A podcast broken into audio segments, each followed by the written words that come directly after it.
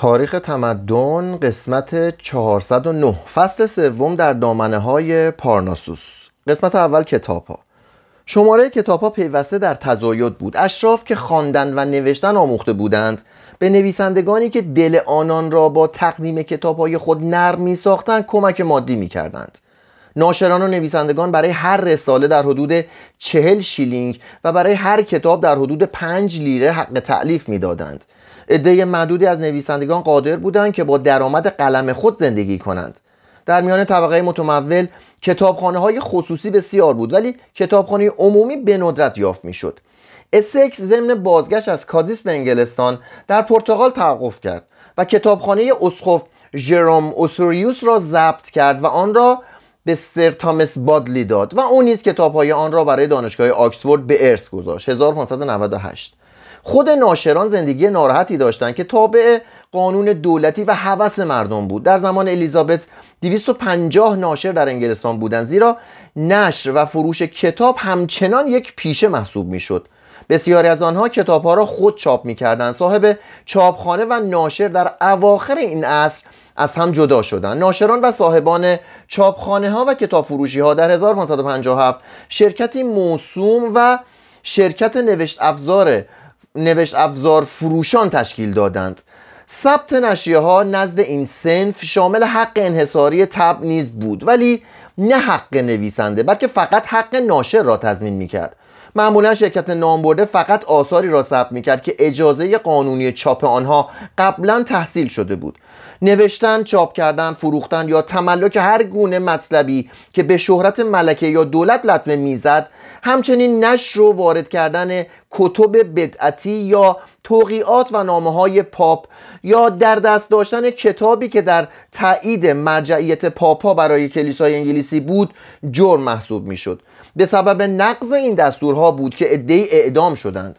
شرکت نوشت افزار فروشان قانونا حق داشت که همه چاپخانه ها را بررسی کند انتشارات بیمجوز را بسوزاند و ناشران آنها را به زندان اندازد. سانسور در زمان الیزابت از هر دوره قبل از اصلاح دینی شدیدتر بود ولی ادبیات رونق گرفت و مانند فرانسه در قرن هجدهم در نتیجه خطر چاپ ذوقها تیزتر شد.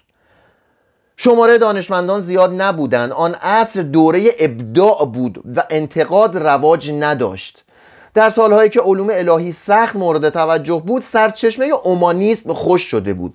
بسیاری از تاریخ نویسان هنوز وقایع نگار بودند و حوادث را بر اساس سنوات تقسیم می‌کردند. آشام که منشی ماری خون آشام و آموزگار سرخانه الیزابت بود از خود مهمترین رساله را به زبان انگلیسی درباره تربیت بر جای نهاده است. این کتاب که مدیر آموزشگاه نام دارد 1570 اصولا جهت تعلیم زبان لاتینی نوشته شده است. ولی وی در آن با زبان انگلیسی ساده و محکمی تقاضا می کند که به جای سختگیری های مدرسه ایتن محبت ایسوی در تعلیم و تربیت رایج شود. آشام نوشته است که در سر میز شام با اعضای متنفذ حکومت الیزابت نشسته بود و صحبت بر سر تربیت به وسیله شلاق زدن به میان آمد. سسیل طرفدار شیوه های آرامتری بود. مهمترین و مؤثرترین وظیفه دانشمندان القای افکار خارجی به انگلیسی ها بود. در نیمه دوم قرن 16 هم کتاب های زیادی از یونانی، لاتینی، ایتالیایی و فرانسوی به انگلیسی ترجمه شد. در 1611 جورج چاپمن آثار هومر را ترجمه کرد و نبودن ترجمه های انگلیسی و نمایشنامه های یونانی باعث شد که درام عهد الیزابت به جای شکل کلاسیک شکل رومانتیک به خود بگیرد.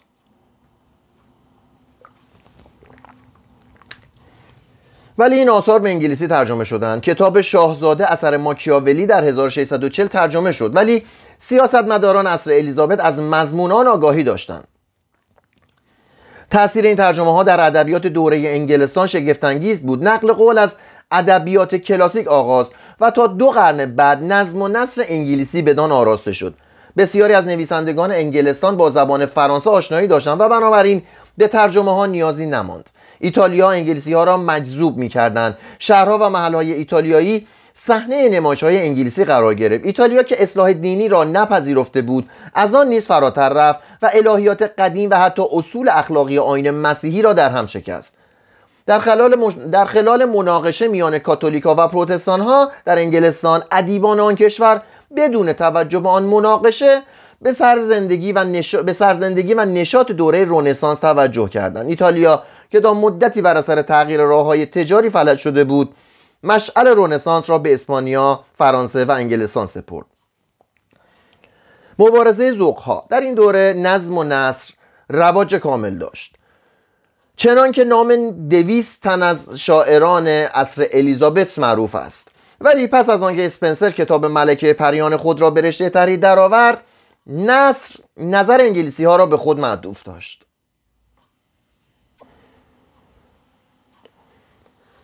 جان لیلی نخستین کسی بود که به نصر مطلبی خیالی تحت عنوان تشریح ذوق به رشته تحریر درآورد. 1579 لیلی در این کتاب در صدد برآمده بود که نشان دهد چگونه در نتیجه تربیت تجربه مسافرت و نصیحت عاقلانه فکر و منش به خوبی پرورش مییابد.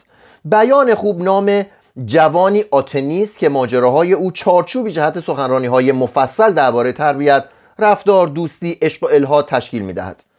آنچه باعث پرفروش شدن این کتاب شد سبک آن بود که آکنده از تضادها جمله های متشابه و صوت تشبیه ها جناسا عبارات متعادل اشارات کلاسیک و تصوراتی بود که درباره الیزابت را شیفته کرد و تا مدت یک نسل مورد پسند بود. این سبک باعث خرابی نخستین کمدی های شکسپیر شد.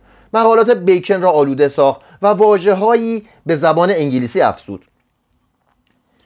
در این دوره به واژه توجهی خاص می‌شد. گابریل هاروی از معلمان کمبریج همه نفوذ خود را به کار برد تا به جای تأکید و وزن در شعر انگلیسی از بحور کلاسیک که متکی بر کمیت سیلاب‌ها بود استفاده کند. سیدنی و اسپنسر بنا به تاکید وی انجمنی ادبی به نام آریوپاگوس در لندن تأسیس کردند و این انجمن تا مدتی کوشید که سرزندگی عصر الیزابت را در قالب‌های نظمی به صورت اشعار ویرژیل بگنجاند. تامس نش اشعار, شش اشعار ششوتدی هاروی را مسخره کرد و طوری که آن را از نظر درباریان انداخت. هنگامی که هاروی اهانت را به فضل فروشی افزود و از اخلاق گرین که دوست نش بود انتقاد کرد در رساله ها از او بدگویی کردند و بدین ترتیب فوش و ناسزاگویی عهد به انگلستان نیز سرایت کرد.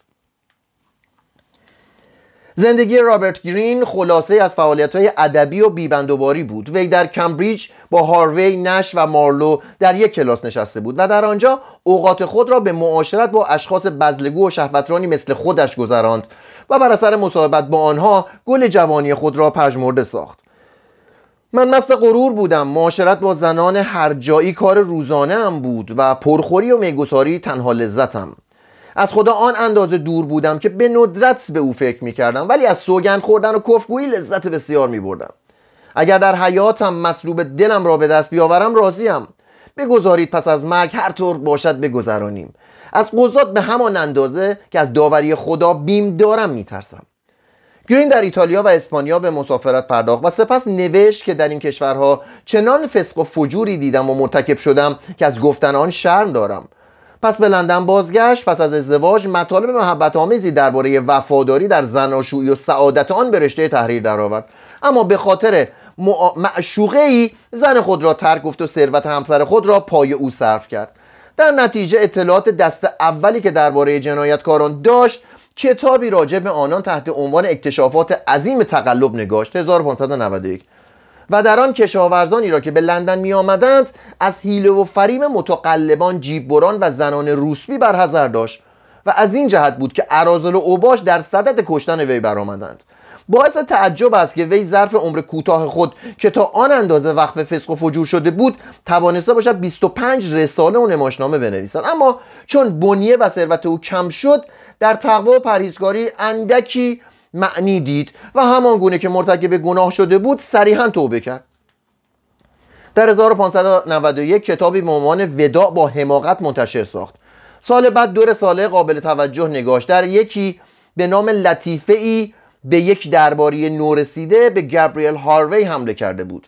در, در دیگری تحت عنوان لطیفه ای به ارزش یک پشیز که با یک میلیون ندامت خریداری شده به شکسپیر حمله کرد و از همراهان فاسق او خواست که دست از گناهکاری بردارند و در زهد و پشیمانی به او بپیوندند.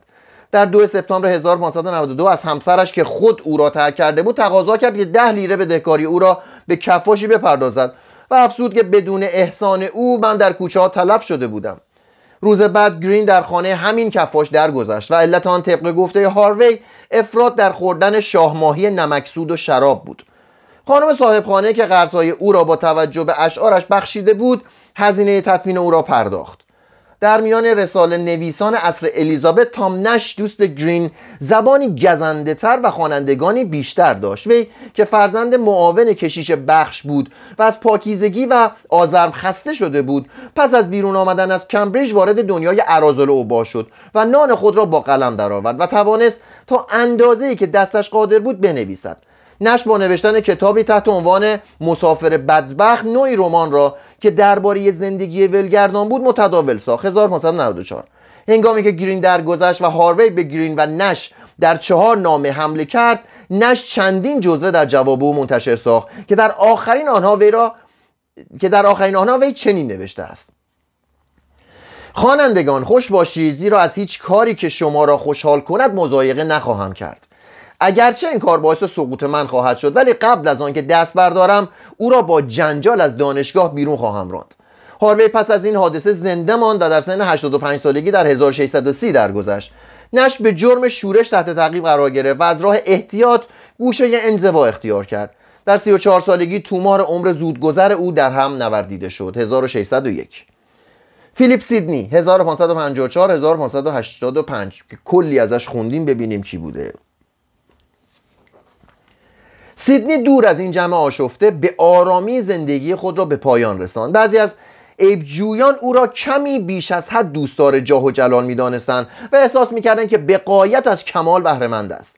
مادر سیدنی ماری دادلی دختر دوک نورسامبرلند بود که در زمان ادوارد ششم بر انگلستان مسلط شده بود.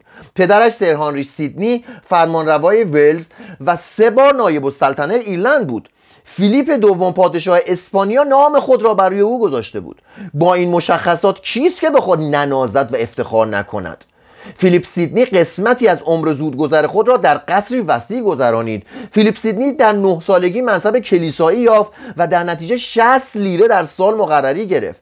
در ده سالگی وارد مدرسه شرفزبری که تا قصر لادلو زیاد فاصله نداشت پدرش در این قصر به عنوان فرمانروای ولز میزیست و برای فرزند خود نامه نصیحت آمیز و پرمحبت مینوشت.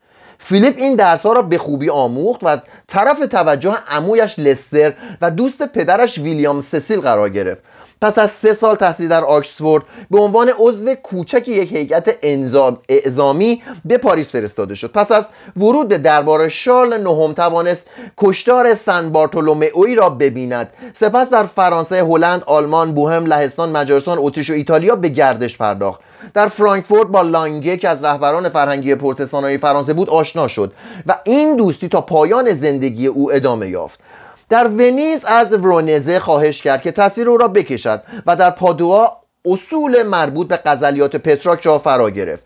بعد از بازگشت به انگلستان در دربار به خوبی پذیرفته شد و تا مدت دو سال ملازم ملکه بود. ولی چون با قصد ازدواج ملکه با دوک آلانسون مخالفت کرد مورد غضب واقع شد. فیلیپ سیدنی همه صفات شهسواران را دارا بود. رفتاری غرورآمیز مهارت و شجاعتی زیاد در شمشیرزنی به هنگام سواری داشت. گذشته از این در دربار معدب بود و همه معاملات خود را جانب شرافت رعایت می‌کرد و برای بیان احساسات عاشقانه زبانی فسیح داشت. وی میکوشید موقر و معدب رفتار کند. حالا که دیگران از خود او تقلید می‌کردند. اسپنسر او را پیشوای اشرافیت و شهسواری مینامید. از مشخصات این دوره آنکه اشراف که روزگاری خواندن و نوشتن را تحقیر کرده بودند اکنون شعر می‌گفتند و به شاعران اجازه می‌دادند که به حضور آنان بار یابند سیدنی اگرچه متمول نبود فعالترین حامی ادبی نسل خود شد. وی به اسپنسر کمک کرد. اسپنسر او را امید همه دانشمندان و حامی طبع شعر جوان خود می‌دانست. سیدنی حاضر به این مقابله شدن نخستین اثر دوره الیزابت را تحت عنوان دفاع از شعر نگاشت. سیدنی با استفاده از آثار ارسطو و منتقدان ایتالیایی چنین اظهار می داشت که شعر هنر تقلید کردن است. شعر چیزی است که واقع یا غیر واقع را نشان می دهد یا مجسم می کند و به منزله عکس ناطق است. و هدف آن را باید آموختن و معشوف کردن دانش. سیدنی, از اخ... سیدنی که اخلاق را به مراتب بالاتر از هنر میشمرد هنر را عبارت از یاد دادن اخلاق با مثالهای مصور می‌دانست. از گفته های او این است فیلسوف با دادن دستور اخلاقی و مورخ با ذکر نمونه اخلاق وظیفه خود را انجام می‌دهند. ولی چون هیچ کدام قادر به انجام دادن هر دو کار نیستند مانع از آن دو کار می‌شوند.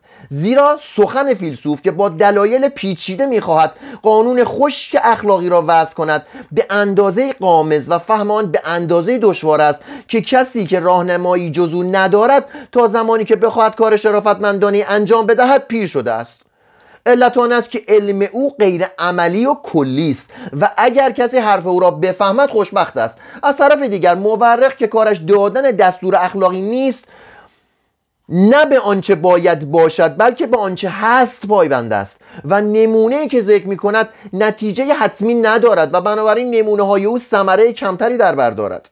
اما شاعر بینظیر هر دو کار را انجام می دهد زیرا آنچه فیلسوف گفت که باید انجام شود شاعر تصویر کاملش را توسط کسی که به عقیده او آن را انجام داده است به ما می نمایاند و بدین ترتیب نظری کلی را با مثلی مخصوص نشان می‌دهد.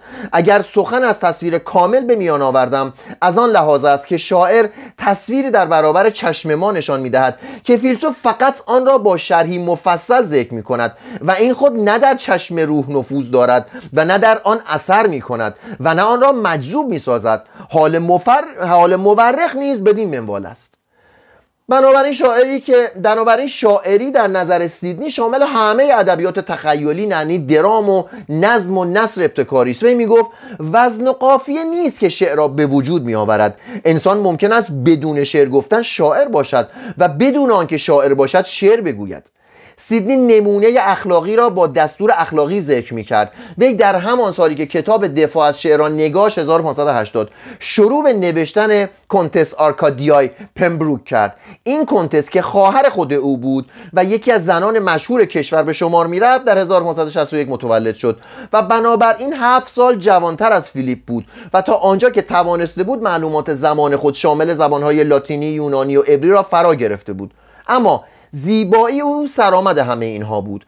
وی در سلک ملتزمان ملکه درآمد و در سفرها همراه او رفت. امش لستر قسمتی از جهیزش را فراهم آورد و همین ام به ازدواج او با هنری ارل او پمبروک یاری کرد.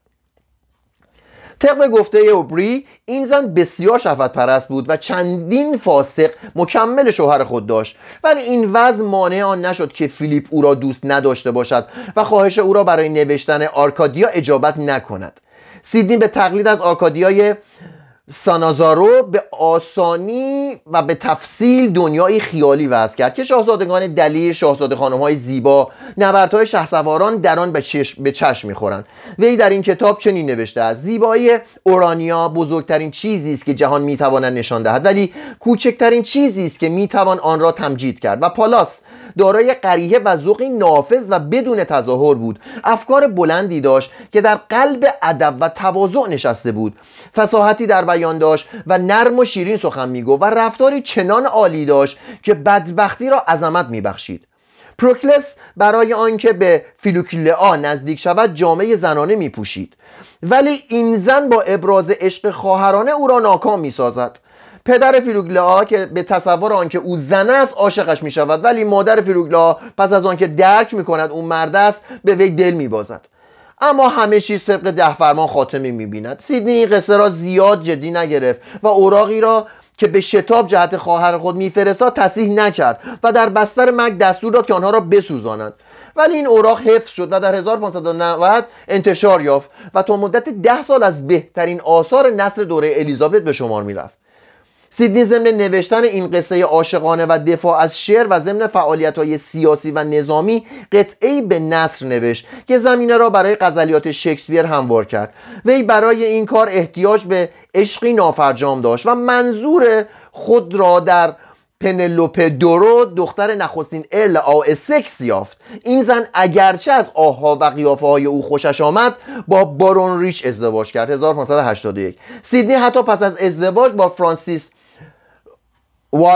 والسینگام همچنان برای آن زن غزل عاشقانه میفرستاد. تنها عده معدودی از این هرزگی شاعرانه تعجب کردند زیرا معمولا انتظار نمی‌رفت که کسی جهت زن خود غزل عاشقانه بسازد. پس از مرگ سیدنی قطعه ای که او به نثر نوشته بود تحت عنوان ستاره و عشق و عاشق ستاره انتشار یافت. سبک آن شبیه پترارک بود و پترارک از زنی به اسم لاورا نام برده بود. که از حیث چشم ابرو گونه لب و مو به طور عجیبی به پنلوپه شباهت, داشت. سیدنی به خوبی می‌دانست که شور و هیجان او زاییده طبع شاعرانه اوست. خود او نوشته است اگر زن بودم غزل سرایان هرگز نمی‌توانستند مرا متقاعد کنند که عاشقند. در حال این غزلها بهترین اشعار قبل از شکسپیر به شمار میآیند. در اشعار وی حتی ما هم از عشق بیمار است. الیزابت در 1585 سیدنی را به هلند فرستاد تا به شورشیان آنجا علیه اسپانیا کمک کند. سیدنی اگرچه هنوز 31 سال تمام نداشت به حکومت فلاشینگ منصوب شد. اما چون خواهان مهمات بیشتر و مواجب بهتری برای سربازانی بود که پول بی ارزش به آنها پرداخته می‌شد ملکه خسیس او بر او خشم گرفت. سیدنی سربازان خود را در نبرد آکسل رهبری کرد. 6 ژانویه 1586 و در قسمت مقدم جبهه جنگی در نبرد زوتفن 22 سپتامبر بیش از حد از خود شجاعت نشان داد. پس از آنکه اسبش در حمله کشته شد بر اسب دیگر جست و جنگ کنان تا درون صفوف دشمن تاخت. در این هنگام تیری به رانش اصابت کرد و اسبش انان گسیخته به اردوی لستر بازگشت. پس از آن سیدنی را به خانه در آرنم بردند و او در این محل مدت 25 روز زیر دست جراحان بیکفایت رنج دید. زخم او مبدل به قانقاریا شد. در 17 اکتبر به قول اسپنسر اعجوبه عصر درگذشت. سیدی در آخرین روز حیات گفته بود من این شادی را با امپراتوری جهان عوض نمی کنم. هنگامی که جسدش را به لندن آوردند تشییع جنازه ای از او کردند که انگلستان تا پیش از مرگ نلسون به خود ندید. ادموند سپنسر 1552 1599 سپنسر در مرگ سیدنی چنین نوشت. سیدنی مرد. دوست من مرد. نشاط جهان مرد. سیدنی بود که اسپنسر را تشویق به شاعری کرد. آغاز زندگی او از آن لحاظ به دشواری گذشت که فرزند پارچه بافی روزمزد بود و خیشاوندی او با خانواده اشرافی اسپنسر به اندازه دور بود که وی مورد توجه قرار نگرفت. ادموند را نخست با پول صدقه به مدرسه مرچنتیلور و سپس به پمبروک هال در کمبریج فرستادند او در آنجا برای نان روزانه خود به کار پرداخت. در حدود 17 سالگی شروع به نوشتن و حتی انتشار شعر کرد. هاروی کوشید که او را با قالبها و موضوعات کلاسیک آشنا سازد. اسپنسر با فروتنی سعی کرد که او را راضی نگاه دارد ولی پس از مدت کوتاهی علیه اوزانی که مخالف طبع او بود سر به شورش برداشت. در 1579 اسپنسر قسمت اول ملکه پریان را به هاروی نشان داد. هاروی توجهی به مضمون تمثیلی قرون وسطایان نکرد و زن زیبایان را نپسندید. به شاعر توصیه کرد که دست از آن بردارد ولی اسپنسر آن را ادامه داد. هاروی با آنکه مردی عبوس و ستیز جو بود کاری برای اسپنسر در خدمت ارل آولستر پیدا کرد. شاعر در اینجا با سیدنی آشنا شد. شیفته او شد و منظومه گاهنامه شبان را به نام او کرد. 1579 قالب این شعر انسان را به یاد تئوکریتوس می اندازد ولی خود آن مانند گاهنامه های متداول بود که در آن وظایف شبانان طبق فصول سال تعیین شده بود. موضوع آن عشق و محرومیت چوپانی به نام کالین کلوت نسبت به رزال... رزالیند رزالیند ستمگر بود. خواندن این کتاب را اگرچه توصیه نمی کنیم ولی تمجید سیدنی از آن باعث شهرت اسپنسر شد. شاعر برای آنکه پول بیشتری به دست آورد قبول کرد که منشی آرثر لورد گری بشود. فرمانروای ایرلند 1579 پس همراه او عازم جنگ شد و قتل عام ایرلندی ها و اسپانیایی های مغلوب را در سامرویک که به دست گری انجام گرفت مشاهده کرد. پس از هفت سال خدمت به عنوان منشی فرمانداری انگلستان در ایرلند سرانجام از اموال ایرلندی های یاغی قلعه کیلکلمن واقع در میان راه مالو و لایمریک به انضمام سه هزار ایکر زمین دریافت داشت. سپنسر در اینجا مثل شخص محترمی به کشاورزی مشغول شد و به ساختن اشعاری که در خور مرد نجیبی بود پرداخت. وی مرثیه‌ای بلیغ ولی طویل در رثای سیدنی سرود 1586 سپس ملکه پریان را تصیح کرد و اشعاری بر آن افزود. در سال 1589 با ذوق و شوق بسیار به انگلستان رفت و توسط رالی به ملکه معرفی شد و سه کتاب اول را به وی تقدیم کرد تا شهرت ابدی او پایدار بماند. و برای آنکه آن اثر مورد قبول عده زیادی واقع شود برلی که دشمن لستر بود اسپنسر را قافیه پردازی بی سر و پا نامید. ولی عده زیادی او را بزرگترین شاعر بعد از شاسر دانستند. ملکه به حدی بخشنده شد که برای او سالی پنجاه لیره مقرری تعیین کرد. ولی برلی که خزانه دار بود در پرداختان تأخیر ورزید. اسپنسر که امیدوار بود مبلغ زیادتری به او تعلق گیرد با نومیدی به قصر خود در ایرلند بازگشت و در میان وحشیگری تنفر و استراب حماسه خیالی خود را ادامه داد. اسپنسر تصمیم گرفته بود که آن شعر را در دوازده کتاب بنویسد. سه کتاب آن در 1590 و سه کتاب دیگر در 1596 انتشار داد. ولی دیگر به ادامه آن نپرداخت. با این وضع ملکه پریان از حیث طول دو برابر ایلیاد و سه برابر بهشت مفقود است. هر یک از آن کتاب ها به منزله مثل و قصه ای رمزی درباره تقدس اعتدال افت دوستی عدالت و ادب است. و مقصود از همه آنها این بود که نوجبا و مردان معدب به وسیله مسئله های عبرت انگیز با اصول اخلاقی آشنا شوند. گذشته از این همه اینها طبق عقیده ای بود که سیدنی درباره شعر داشت و آن عبارت از یاد دادن اخلاق به وسیله مسئله های تخیلی بود. سپنسر که بدین طریق عمر خود را وقف حجب و حیا کرده بود به ندرت می‌توانه شهوت رانی کند. وی در شش قطعه شعری که ساخته بود عشق را طبق عقیده سواران به معنی خدمت صادقانه به زنان دنیا تعریف کرده است. در نظر ما که آین شهسواران را فراموش کرده ایم و از کارها و تمثیلات مربوط به آنان خسته می‌شویم ملکه پریان در ابتدا به طور غریبی لذت بخش است. ولی سرانجام ملامت انگیز می شود ما از اشارات تاریخی آن که مردم آن دوره را مشعوف یا متغیر می کرده بیخبریم. مطالبی که در آن دیده می شود مربوط به مناقشات مذهبی است که در زمان کودکی ما بقایای آن به تدریج محو شد. هیچ شعری در ادبیات جهان به پایه ملکه پریان نمی رسد اسپنسر غالبا معنی مصرایی را به خاطر قافیه آن خراب می کند اسپنسر از ادامه ملکه پریان دست برداشت تا اشعار کوتاهتری بسازد که معید شهرتش باشد. غزلیاتی که او تحت عنوان عشقهای کوچک ساخته است شاید تقلیدی از پتراک و شاید انعکاسی از عشقبازی یک ساله او با الیزابت بویل باشد. وی در سال 1594 با این زن ازدواج کرد و نشاط عروس خود را در زیباترین شعرش موسوم به سرود عروسی بیان داشت. اسپنسر بی آنکه خودخواه باشد ما را نیز در لذت بردن از زیبایی او سهیم می کند اسپنسر که روی آتش فشانی از مصایب ایرلندی ها قرار داشت زندگی هر روز زندگیش هر روز در خطر بود. اندکی پیش از آن که آتش فشان غضب ایرلندی ها فوران کند اسپنسر با نصری زیبازی را فقط شاعرانند که می‌توانند نصر زیبا بنویسند. مطلبی تحت عنوان منظره وضع فعلی ایرلند نگاشت و در آن تذکر داد که چگونه انگلیسی ها می‌توانند پول و قوای خود را برای انقیاد آن جزیره به کار برند. در اکتبر 1598 ایرلندی ها مانستر که دارایی خود را از دست داده بودند ایلندی های مانستر که دارایی های خود را دست داده بودند سر به شورش برداشتند مهاجمان انگلیسی را بیرون راندن و قلعه کل من را آتش زدند اسپنسر و زنش که از این معرکه به سختی جان به در بردند به انگلستان گریختند و سه ماه بعد شاعر که قوا و نقدینگی خود را دست داده بود درگذشت. 1599 ال آسکس که مردی جوان بود و تقریر مقرر کرده بود که پس از مدت کوتاهی به دنبال او جهان را ترک کند مخارج تجهیز جنازه او را پرداخت. شاعران و نوجبا پشت سر هم به حرکت در آمدند و در گور او در وستمینستر مرسیه و گل ریختند. در این عصر همه انگلیسی ها به غزل مانند به غزل مانند درام علاقه بسیار داشتند. غزل ها از حیث قالب عالی و از حیث موضوع و عبارت مشابه بود و شاعران تقریبا در همه آنها از بیمهری دوشیزگان و خصت حامیان ادب شکایت می‌کردند.